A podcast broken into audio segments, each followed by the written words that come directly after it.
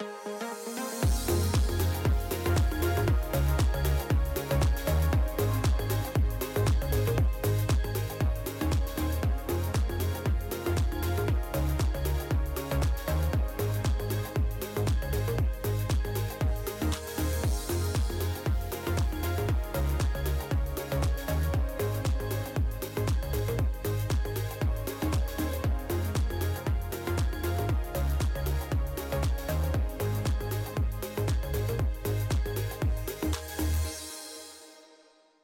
Did that song bring back any good Caedmon's Call memories for anyone in the house today?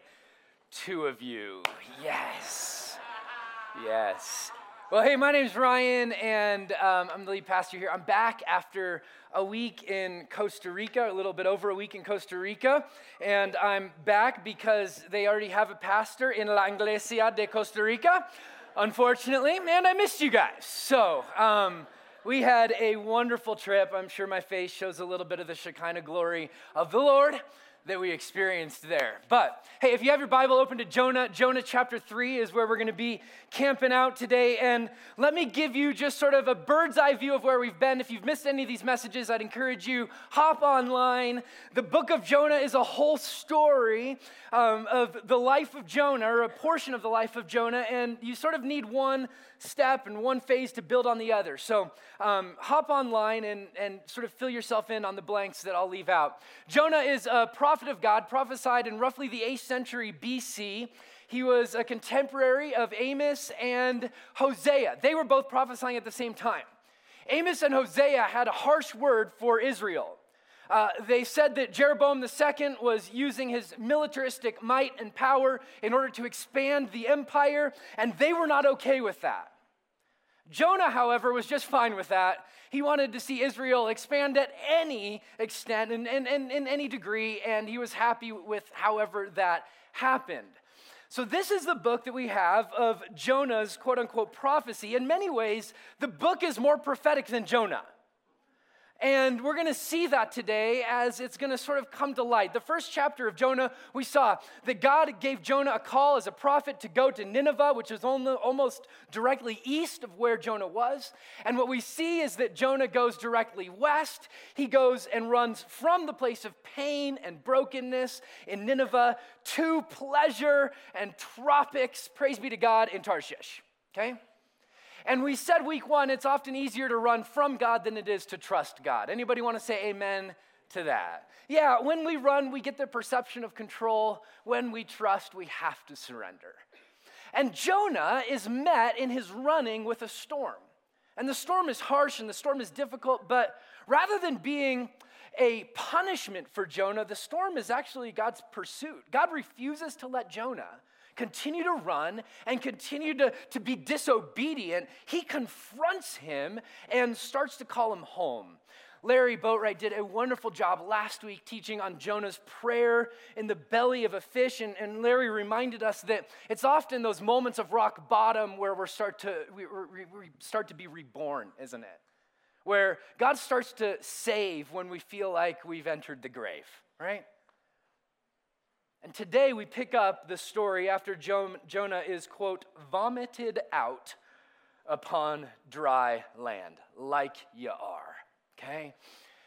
Big idea of the book of Jonah is that a resentful prophet meets a relentless God. We're going to see a piece of God's relentless nature today. Verse 1, chapter 3, Jonah. You there? No shame in using the table of contents.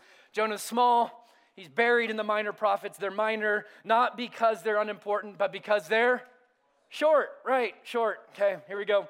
Jonah chapter 3, verse 1. And the word of the Lord came to Jonah a second time. Say that with me.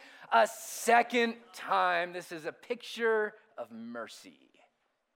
Saying, Arise, go to Nineveh, that great city, and call out against it, and the message that I tell you. So Jonah arose and went to Nineveh. Now, just a quick timeout. Does this sound familiar to anyone? Arise and go to Nineveh. It, it should, if we've been here, this is almost verbatim what God said to Jonah in chapter 1. Remember, we said week one that Jonah is both prophetic and poetic. It's, it's beautiful in its literature. And there's this sort of this ebb and this flow and this rhythm that we're supposed to see that, that yes, this is like a rebirth of sorts that Jonah is experiencing. And instead of saying no, like he did first time around, Jonah says what? Yes, begrudgingly, yes. So Jonah rose and went to Nineveh according to the word of the Lord. Now, Nineveh was an exceedingly great city, three days' journey in breadth. Now, how many of you guys have a little note there in your Bible, maybe one or something right next to that word great city? Uh, and if you go back and you read the note at the very bottom, a lot of the scholars will say, yeah, uh, Nineveh was a great city or a very large city in the ESV, is the way it translates it. And it took three days to go through it. Now, archaeology and archaeological discovery would say that Nineveh was uh, around seven miles in circumference. That's what this is, right? Okay, diameter, circumference. Around seven miles. Now, unless Jonah is really, really slow, he could make it seven miles in one day, could he not? So, a lot of the scholars will say, and I don't think they're wrong, that Nineveh was not just a large city, which it was by ancient standards, it was also a very influential city. And in an influential city, you had a methodology by which you entered it, especially if you were a prophet. Day one, you would enter. Day two, you would be received with hospitality. And day three, you would leave. And what we see in Jonah is that he doesn't have the chance to get all the way into the rhythm of the city of Nineveh before he preaches and before the people start to respond. Verse 4, look. And Jonah began to go into the city, going a day's journey. And he called out, Yet 40 days, and Nineveh shall be overturned.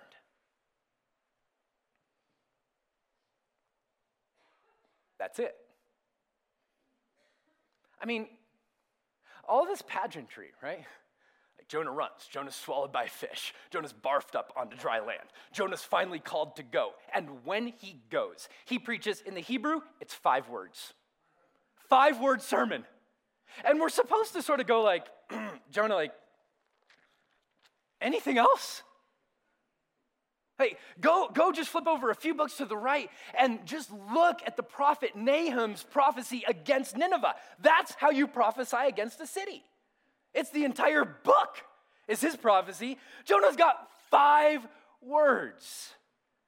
You're going down. And so scholars have wrestled with this. Like, what are we supposed to make of Jonah's quote unquote prophecy? It's fairly lackluster. It, it lacks most of what you would assume a prophet of God would deliver. Who's the prophecy from? We don't know. What are the people supposed to do? We don't know. What are they on the hook for? We don't know. Five words. That's it. And I wrestled with this. And I think we have two options. First, I think that this could be what we could term prophetic sabotage. So Jonah's barfed up onto dry land and he goes, God, you're going to send me again? Fine. Now, if we have kids, we know this face, don't we? I will do what you say, but I won't like it, and I will do the minimum requirement, okay? I'm not going above and beyond. I will begrudgingly drag my feet, and I will do it. Check, it is done. Thank you very much. Give me credit, right? So, that could be one way of reading it. And to be honest with you, I read it that way for most of my time studying this text and, until I started to see, I, I don't know that the narrative arc of this account demands that we only read it through the lens of Jonah, which I think that reading does. Like, what if we start to read it through the lens of Nineveh? What if instead of this being the worst sermon that was ever preached, which it might have been, we see the greatest repentance ever offered, the greatest turn ever made?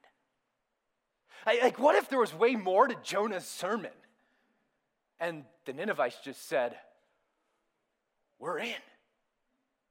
Like, you're, you're right. And he's like, I've got four more points about how wrong you are. And they're like, We know we're wrong. We're in. So here's the takeaway if you just want to write this down. Um, if you repent during the introduction of the message, the message will be shorter. You're welcome. This might be long. I've been on vacation, right? Okay, so that's option one. Option one is it's prophetic sabotage, but option two is, is it's the Ninevites just going, well, yeah, you're right. We're wrong. So here's my question Could that have actually happened? Like, could a foreign prophet stumble into the red light district of Amsterdam, give a five word, you're wrong sermon, drop his mic, walk out, and have the entire district go, you're right, we repent, and our whole nation repents also? Like, could that actually happen? Yeah. Yeah, it could. Uh, well, let me give you one sort of scenario. Like, what if Jonah, and I've read this in a few books and I've heard it from a few people, what if Jonah is like bright white because he's covered in bile from a large fish? and he walks in and he delivers this message, and they're like, We are scared and we hear you, right? I don't know, that's an option. What if, and, and the Assyrians were spiritual people. They were not followers of Yahweh, but they were spiritual people. So, a lot of scholars who write about Jonah say, well, maybe God was sort of tilling the ground for Nineveh. Maybe, maybe there was an ecstatic sign in the sky. Maybe there was an eclipse. Maybe there was a famine. Maybe they were attacked. Maybe, and, and they would have, the Assyrians would have, would have attributed all of those to signs from God. In fact, June 15th, 763 BC, there was an eclipse. Around the same time Jonah's prophesying, probably. And so he delivers his message, maybe on the heels of this eclipse, and they go, Well, sure. What's really interesting is if you read through ancient Assyrian texts, when they talk about one of these omens being declared following an eclipse, they mandate mass repentance including the animals, are called to repent in their own texts. Is it possible? Sure. Well, it's not only possible because of that, we've, we've seen it happen before. Um, in 1907, there was a Bible conference in North Korea. And the preacher at this Bible conference spoke this word over this group of people that the way that they'd been treating the Chinese was wrong. And it landed on them with this weight. And collectively, they said, You're right. And everyone was at this Bible conference went home, and the story goes that they started to go neighbor to neighbor to neighbor, repenting of the wrong that they had done. And it changed the spiritual landscape of that area. You could look in 1730, 1740 in the US in what we would call the Great Awakening, that in our country for two decades there was this repentance that led to life. And we saw something like this happen in our own country. See, and lean in for a moment. Will you look up at me for a moment? Anytime revival takes place, repentance always precedes it. And that's what we saw in the Great Awakening. That's what we start to see in this book of Jonah. But look at the content of this sermon with me. This is really, really short sermon. 40 days, and Nineveh shall be overturned. I mean, this isn't the kind of sermon that draws a lot of crowds, is it? I mean, this isn't the like, you're a snowflake, you're create, you're unique, you're amazing, you're awesome, Jesus loves you, and all those things are true. But this isn't that sermon, is it? this is a sermon of what we would call judgment. And judgment is just simply saying something is right and something is wrong. We, we make judgments every single day. Like, we make judgments when we're writing. Like, do we use the Oxford comma or not? Like, you use the Oxford comma. Please use the Oxford. Get into the 21st century, okay? Um, sorry. Um, should the National League adopt the designated hitter? No, no, absolutely not. Um, should you put pineapple on pizza? No, no. This is a word from the Lord. No.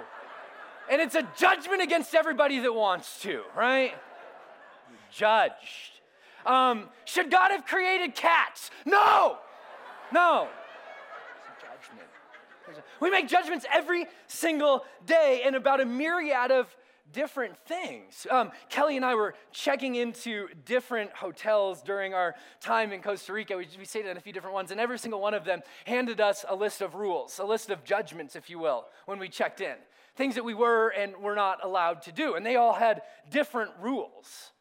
Um, some of the rules were sort of humorous, like you're not allowed to flush your toilet paper. That wasn't all that humorous, actually, but some of them were. Um, some of them, like one of them was make sure that the screen door that leads out onto your patio or balcony remains locked at all times because the monkeys are smart enough to get in the doors and they'll come in and eat your food if you don't lock it. And I'm like, unlocked. Let's see this go down, right? I want to know. Here's what we didn't do. Here's what we didn't do. Here's what we didn't do. We didn't look at the rules, read them, and say this What in the world gives you the right to tell me what to do? You know why? Because it's not my hotel. You know what? They, they are allowed to tell me what to do, what I'm allowed to do while I'm there because they own the hotel. It's theirs. And you see, whoever owns the space gets to make the determination about what's wrong, right and what's wrong. And since God designed the house, he gets to decide on the rules.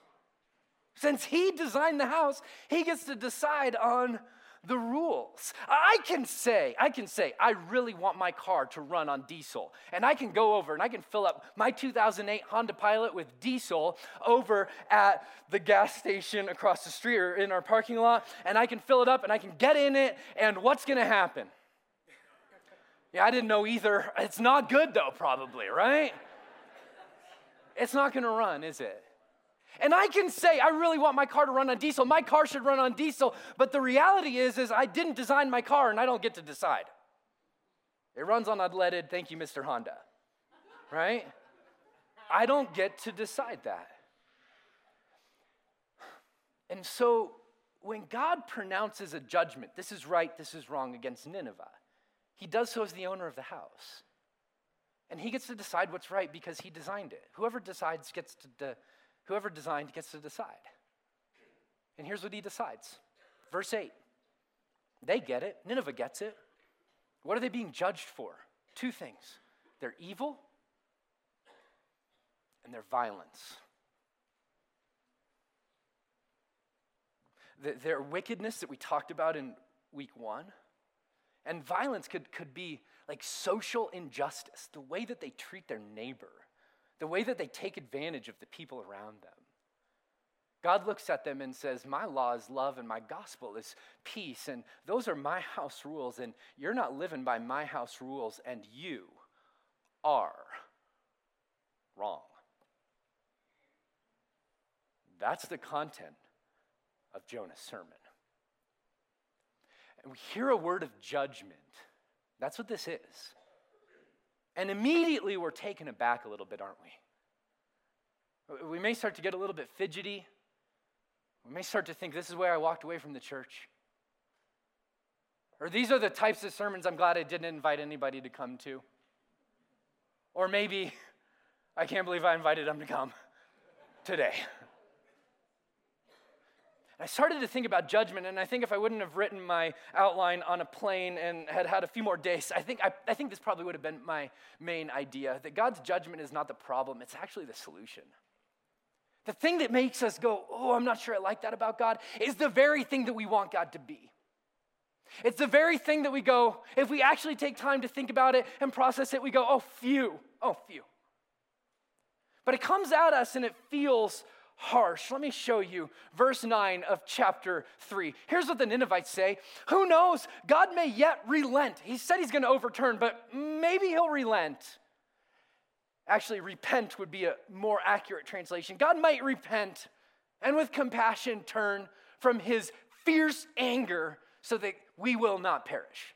Now, just by show of hands, um, anybody have a tattoo of that verse? No tattoos. Anybody have a mug? with that verse. Ah, yes, yeah, the morning cup of coffee. God might turn from his fierce anger and repent. Now, we don't love those verses, do we? They make us pretty uncomfortable. I guess I'll speak more first person. They, they make me pretty uncomfortable. I mean, here's the question, right? Like we talk about a lot about a God of love. Your love won't leave me here. All the earth will praise your name. You're, you're amazing. Every breath, yeah, all that. So, so is God a God of love or is God a God of judgment? Like, is, is, is, is God, is Jesus what God is like, or is God fiercely angry at the wickedness and injustice and evil that he saw in Nineveh? Which one is it? Which one is it? One of the major objections that I've heard from friends and, and people that I've interacted with about God when they find out that I'm a pastor in a Christian church and it's, man, how can you believe in a God that's so judgmental?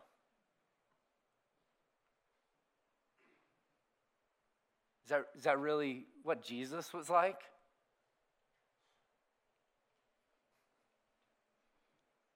Two thousand nine, there was a group of an atheist group in Great Britain that pooled money and ran an ad campaign that appeared on roughly 1,000 buses around Britain and here's what their ad said There's probably no God. Now stop worrying and enjoy your life. Like Jonah 3 9, this angry God, probably not there. So stop worrying and enjoy your life. I mean, think of all the implications that this little tagline says. Um, one, if there is a God, you should be worried. if there is a God, you're probably going to have a pretty hard time enjoying your life. If there isn't a God, things would be so much better.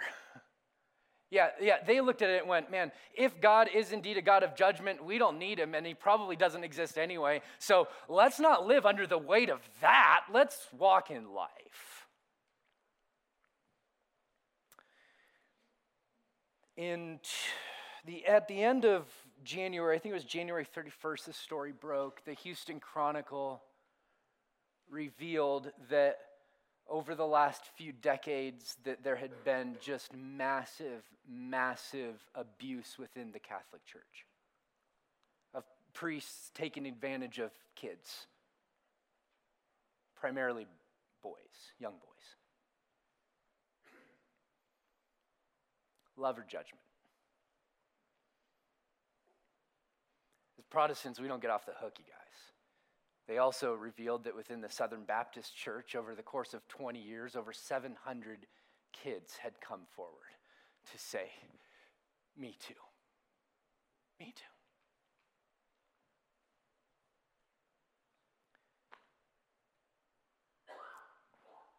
So, it's a loving thing for God to do to say, Oh, well. What a bummer. And man, I know that a lot of you guys have walked that road. Uh, many in this room, I know. So the question is more personal for us, isn't it? Like, what do we do with that? Does God look at that and just go, what a bummer? Would you look at that as a parent and go, what a bummer? No, no, the truth of the matter is, friends, God is love. God has always been love. God, Jesus is what God is like. He reveals God in all of his fullness, but God's judgment does not conflict with his love, it actually reveals his love. The most unloving thing that God could do is to turn a blind eye to hurt and pain in the fracture of his creation and the good shalom that he designed us to live in. So, as Elie Wiesel says, the, the opposite of love is not hate, it's indifference. And please hear me, look up at me for a moment. God is not indifferent. He's not indifferent. He is fiercely, ferociously, lovingly, for his creation. And when God speaks against Nineveh, he's doing it because he loves Nineveh and he loves the people that Nineveh is abusing. He loves them both, and he knows it would be the worst thing for the Ninevites to go on living in the hell that they're creating.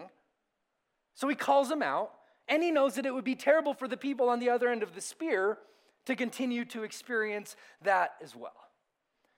God can't ignore sin. That would be the most unloving thing he could do. He judges it because he loves. And look at me, look at me.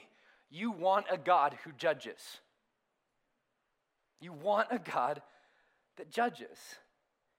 And Jesus said, he made this really interesting statement. As he's walking to the cross, listen to what he says. John records this for us in John chapter 12. Um, we did a whole sermon on this passage, this text last year in our Four Days That Changed the World series. If you want to hop online and watch it, I think it's Thursday. Um, that's the name of the message. But here's what it says Now is the time for what? Judgment on this world. What's he talking about? The cross. The cross is God's judgment. Now the prince of this world will be driven out. This is God's judgment.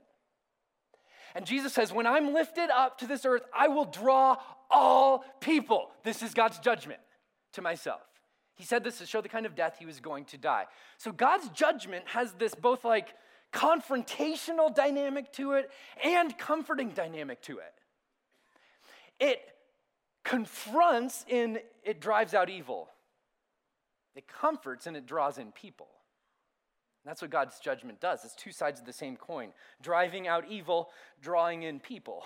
Love and justice. Love and justice. Same coin, two sides.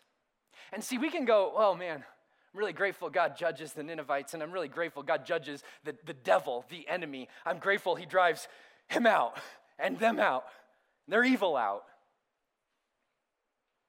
But God doesn't just judge the other, God judges you. God judges me. It doesn't mean that he doesn't love us. It actually, he judges us because he loves us. Like a surgeon coming in with a knife saying, This is going to hurt a little bit, but I want to kill the thing that's killing you.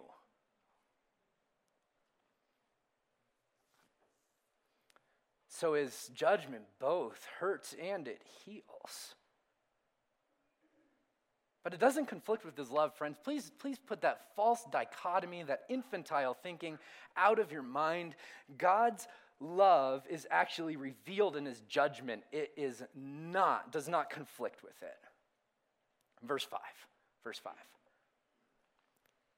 And the people of Nineveh believed God. They called for the fast, for a fast to put on sackcloth from the greatest of them to the least of them. The word reached the king of Nineveh. He arose from his throne, he removed his robe, he covered himself with sackcloth, and he sat down in ashes. And he issued a proclamation that was published throughout Nineveh by the decree of the king and his nobles let neither man nor beast, herd nor flock taste anything. Let them not feed or drink water but let the men and beasts be covered with sackcloth, and let them call out to Almighty God. Let everyone turn from his evil way, from the violence that's in his hands. Who knows? God may turn and relent and turn from, the fierce, eh, from his fierce anger, so that we may not perish. Does anyone else wonder what it looks like for a cow to cry out to God? I mean, moo. I was wrong. It was non-fat milk, I admit it, right? Like I I I don't know. I don't know. And I don't know what the cows are on the hook for either. And we're intent, it's intended to be something that sort of pushes up against us a little bit and ironically makes this really, really deep point, okay? That the fracture of sin goes all the way to the very fabric and fiber of creation.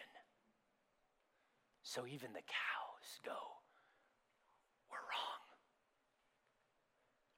It, we're all a part of it. No one is off the hook. And so notice what the Ninevites do. The Ninevites don't just say, oh, yeah, we've got to pray this prayer so that we can be accepted by God. No, they, they go and they start putting on sackcloth and they start putting on ashes and they change because they know that repentance that doesn't involve change isn't repentance.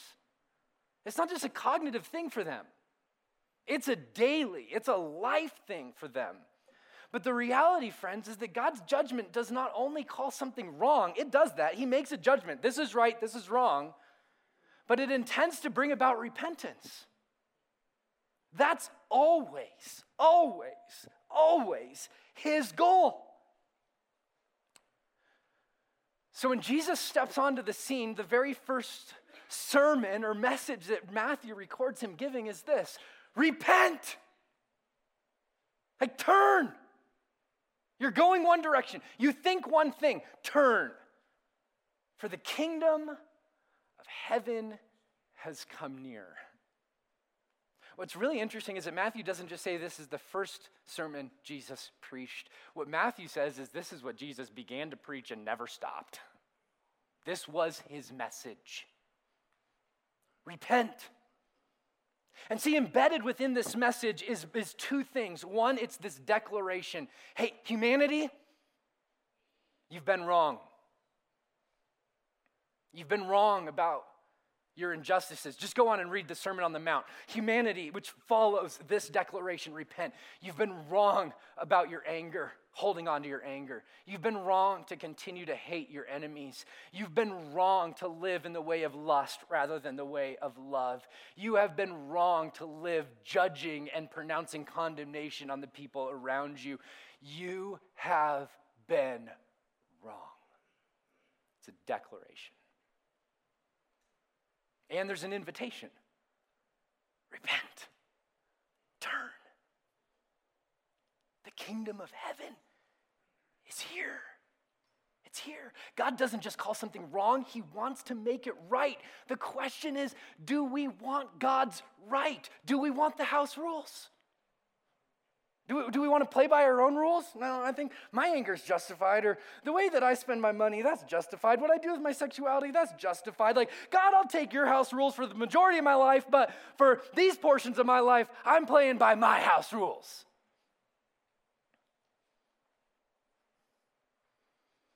Do we want his house rules? See, there, there are some who think that God's house rules, his laws, love, his gospel is peace, that God's house rules are like a straitjacket. And I want to tell you, this may be the best news you hear all day, is if you view God's law of love as a straitjacket, the most loving, beautiful news I could announce to you is you're wrong. You're wrong. You know, our, our addictions are a straitjacket. Our anger is a straitjacket. Clinging to vain idols, that's a straitjacket. Our false selves that we need to protect at every turn, that's a straitjacket. The invitation to Jesus is an invitation to life, and life abundant, and life full. So here's what they do. Here's what the people do. And, and, and here's, i am just praying that God would stir something in us that we would do the same. Three things that they do. Number one, the Ninevites look at the fracture of shalom their sin has caused, and they're sorrowful over it. There's this, there's this covering of sackcloth and ashes. Um, when you walked in, you got um, a, little, uh, a little string of sackcloth. Do you want to pull that out for a moment? My daughter spent four hours yesterday cutting those up, so don't lose them. She'll be really offended. Don't worry, I paid her $5. that might be injustice. I'm not sure. Don't tell anyone. Edit that. Um, and because what I wanted you, I just wanted you to have a piece of sackcloth. Um, the reason that the king covers himself in sackcloth and sits down in ashes is because it doesn't feel good. Like, that's the point. When you cover yourself in it, you remember you remember the, the wrong, you remember the hurt. It's not comfortable. Like Lululemon's not coming out with a sackcloth line. H&M doesn't have like a spring sackcloth is here. It's not it just it's not going to happen, okay? There's a reason for that. It's uncomfortable. So maybe you tie that around your wrist and you enter into this, man, God, help me see the way that that my anger help me see the way that my lust help me help me see the way that my addiction to preserving me help me see the way that having to get the last word has actually fractured the good shalom that you wanted to create in my life. Help me see it. Help me see it. And then for the ninevites as we said that there's this like intentional turning that they don't just keep walking in the same direction. When we talk about spiritual practices, it's us saying, God, we believe that you're right, and we want to partner with your Spirit's work in our life to walk in more freedom. I love the way that David G. Benner put it. He said this spiritual transformation does not result from fixing our problems. Some of you need to hear that. that that's worth the price of admission. Spiritual transformation actually results from turning to God in the midst of our problems and meeting God as we are. Your love will not leave me here. It'll meet me here, but it won't leave me here. Turning to God is the core of prayer. Turning to God in our sin and shame is the heart of spiritual transformation. So there's this like sorrow, not, not condemnation, but sorrow over the way that their sin has impacted their world. And there's an intentional turning from it. And then there's this third step. Verse 10. And when God saw what they did and how they turned from their evil ways, say it with me. He relented. There's this like interesting dynamic in the Hebrew. There's this word shub. Will you say that with me? Shub, that's used over and over again in the Hebrew, and it's the word relent. It just means to be walking one direction and to turn the other direction. And what the Ninevites say is maybe if we shub, God will shub. And what verse 10 says is, God shubed. Like this, verse 10 is the death of the Platonic, unmoved mover, uninterested God. It's God saying, I'm not some static person in the sky that doesn't care what's going on down there. It's a God who says, I'm involved, I'm intertwined, I'm interacting, and I respond to you. And what we see is that God's intention God's judgment isn't intended to terminate at condemnation, it never is, but to lead us to repentance. Sorry, that should have been mercy. To lead us to mercy. I changed it because it wasn't in there and then I got it wrong. I think I still have sand between my toes. So. God's judgment isn't intended to terminate on condemnation, but it's intended to lead us to mercy. Some of you need to hear that again. That when God looks at you and says, that's wrong, that's off, his goal is not that you would be condemned. His goal is actually that you would be healed. And see, friends, mercy and grace are the very things that we know deep down our soul longs for. They're the things that we know our soul absolutely needs. But you never find mercy and grace if you don't first accept the reality that we need it. Nobody finds mercy and grace if they don't think they need it. And so we first must accept God's judgment of us that there are places in our life that we are wrong, that we would then be led to his abundant, beautiful, good mercy. See, there's this king in this passage that just echoes of a better king. I mean, look at this. This, this king, all throughout verses six through nine, the king removes his robe, his sign of royalty. He lays it aside. The king humbles himself and puts on sackcloth. It was accepting and owning the wrong that the Ninevites had done. And he lowers himself into the ashes and the dirt. He sheds his robe, he takes on the sin of the nation, and he's lowered into the dirt. Come on. Who does this remind us of? Oh, that he, being in very nature God, did not consider equality with God something to be grasped, but emptied himself. He shed his robe taking on the very nature of a servant. He became obedient to death. Oh, yeah, yeah, yeah. He was clothed in sackcloth and ashes, carrying the sin of humanity.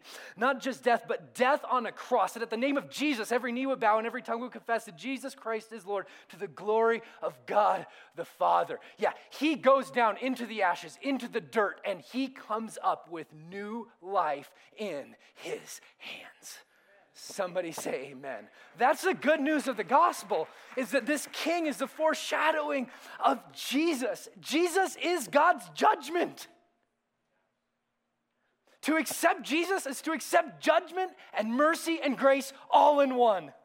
We are wrong and we are loved and we are redeemed and we are led and we are indwelled with the Spirit that we can start to let go of the evil and the violence and the hells that are in us and be led to the life that Jesus has purchased for us. Is judgment a bad thing? No, it's actually the revelation of love. It's the call to repentance. It's the invitation to mercy. So, friends, as we close our time, can I just encourage you? Whoa. For three things. Will you decide whose house you live in?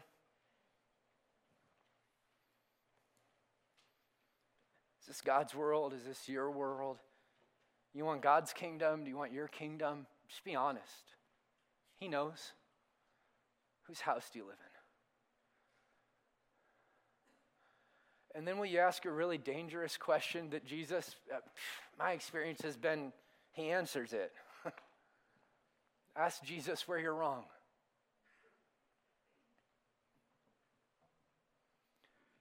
My, my, my tendency is to be okay with God judging people like the Ninevites, but less okay with God judging me. That I have a tendency to blame others or deny or explain away or reason away. But, but in this, as we sort of process and we land the plane here, when Jesus starts to reveal, man, there's some things in your life that are just off. The way that you're spending your money, it's off. The way that you're interacting in that relationship, it's off. The things that you value, they're off. Your hate, your hypocrisy, your pride, it's off. As Jesus said, those are the types of things that create a hell on the inside, and He came to get the hell out of us. Come on. Ask Him where you're wrong. And may the weight of His words hit us like they hit the Ninevites. Like Jonah needs to be pursued by a storm, swallowed by a fish, vomited up onto dry land for him to say yes to God. I think the book wants to ask us what's it going to take for you to say, I'll let the words of God hit me in the same way? Do I need the fish? Do I need the storm? Do I, do I, need, do I need the pageantry? Or will I just let the word of Jesus rest on me?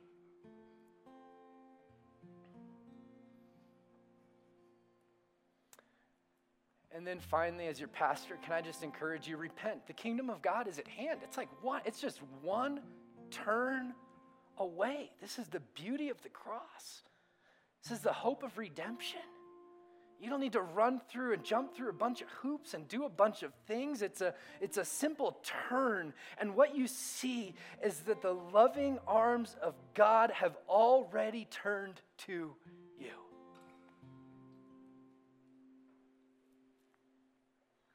My guess would be that for every single one of us, we can think of somebody that needs to hear this message. May I gently suggest to you that that somebody is actually you, that that somebody is me, and that there's some areas that Jesus wants to judge so that he might free us to move forward just want to give you a few minutes to sit with your sackcloth.